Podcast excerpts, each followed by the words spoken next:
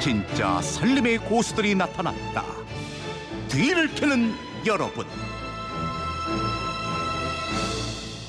네, 매주 금요일에는 청취자들이 생활 속에서 터득한 진짜 비법을 만나봅니다. 뒤를 캐는 여러분, 뒤를 캐는 여자 곽지연 리포터와 함께합니다. 어서 오세요. 네, 안녕하세요. 네, 살림 비법 만나보기 전에 오늘 말씀드리고 가야죠. 네. 뒤를 캐는 여자 책으로 나왔습니다. 방송했던 정보 중에서 꼭 필요한 내용을 사진하고 함께 정리했고요. 에, 오늘도 청취자 여러분들을 위해서 책 두 권을 선물로 준비했습니다. 평소에 궁금했던 살림 궁금증이나 뒤를 캐는 여러분에서 나누고 싶은 정보를 보내주시면 두 분을 뽑아서 끝날 때 발표하도록 하겠습니다. 네. 아, 이제 첫 번째 비법부터 만나보겠습니다. 네. 전기밥솥을 아주 간단하게 관리하는 방법이 있다고요? 네. 휴대폰 뒷자리 4358 쓰시는 분이 보내주셨는데요. 저도 뒤를 캐는 여러분에 참여하고 싶습니다. 전기밥솥 뚜껑 열 때 뒤쪽에 위치한 물바지 작은 통이 있죠. 이곳은 관리를 잘못하면 늘상 물이 있기 때문에 누렇게 변하기 일쑤입니다. 그래서 저는 이 물바, 물바지 통을 먼저 깨끗이 씻은 후에 식초를 한 방울 떨어뜨려 주는데요. 이렇게 해서 끼우면 아주 깨끗한 물이 고이는 걸 볼 수 있을 거예요. 음. 해주셨습니다. 네. 이 밥통 뒤 보기가 항상 두려운 게 여기 예. 관리 못해서 때가 아주 찌들어 있거든요. 네. 이거 닦는 것도 일이었는데 아주 좋은 비법인 것 같아요. 어, 요거하고 식초 한 방울 이것만 기억하면 되겠어요. 네, 네. 그러면 밥솥을 아주 깔끔하게 관리할 수가 있겠네요. 네. 다음 비법은 뭡니까? 건조한 겨울철이잖아요. 아무래도 지방 가습에 신경이 많이 쓰이실 텐데요. 네. 이렇게 한번 해보세요. 휴대폰 뒷번호 7853님이 보내주신 비법입니다.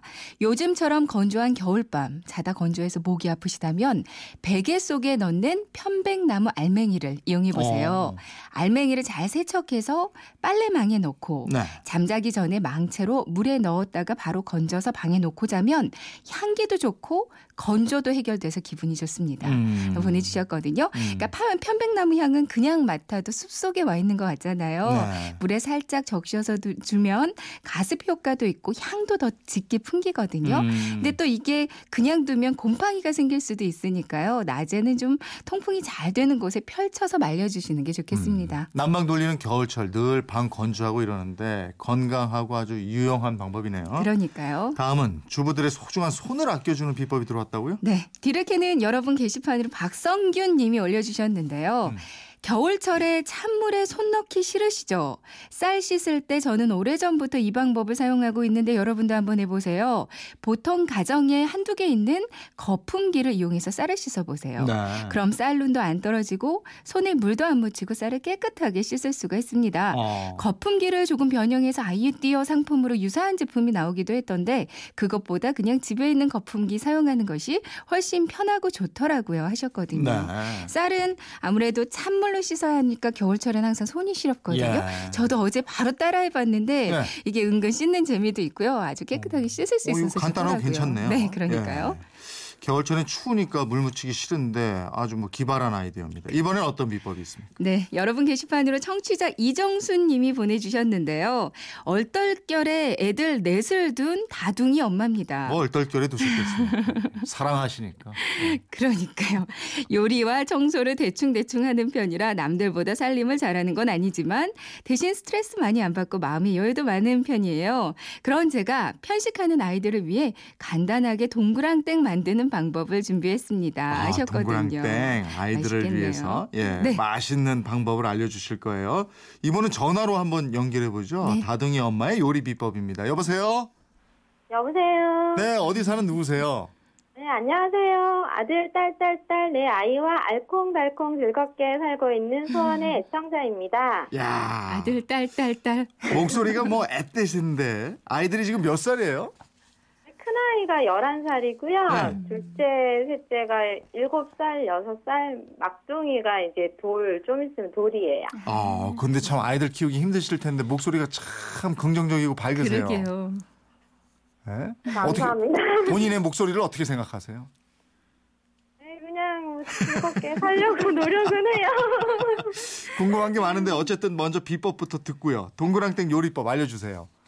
네, 동그랑땡 밥 만드는 방법 알려드리겠습니다. 동그랑땡 밥은 먹기, 풀기, 섞기, 굽기 총 4단계로 이루어져 있습니다. 어. 1단계 먹기, 감자 볶음, 새송이 볶음, 참치 등을 그냥 반찬으로 먹습니다. 음. 네.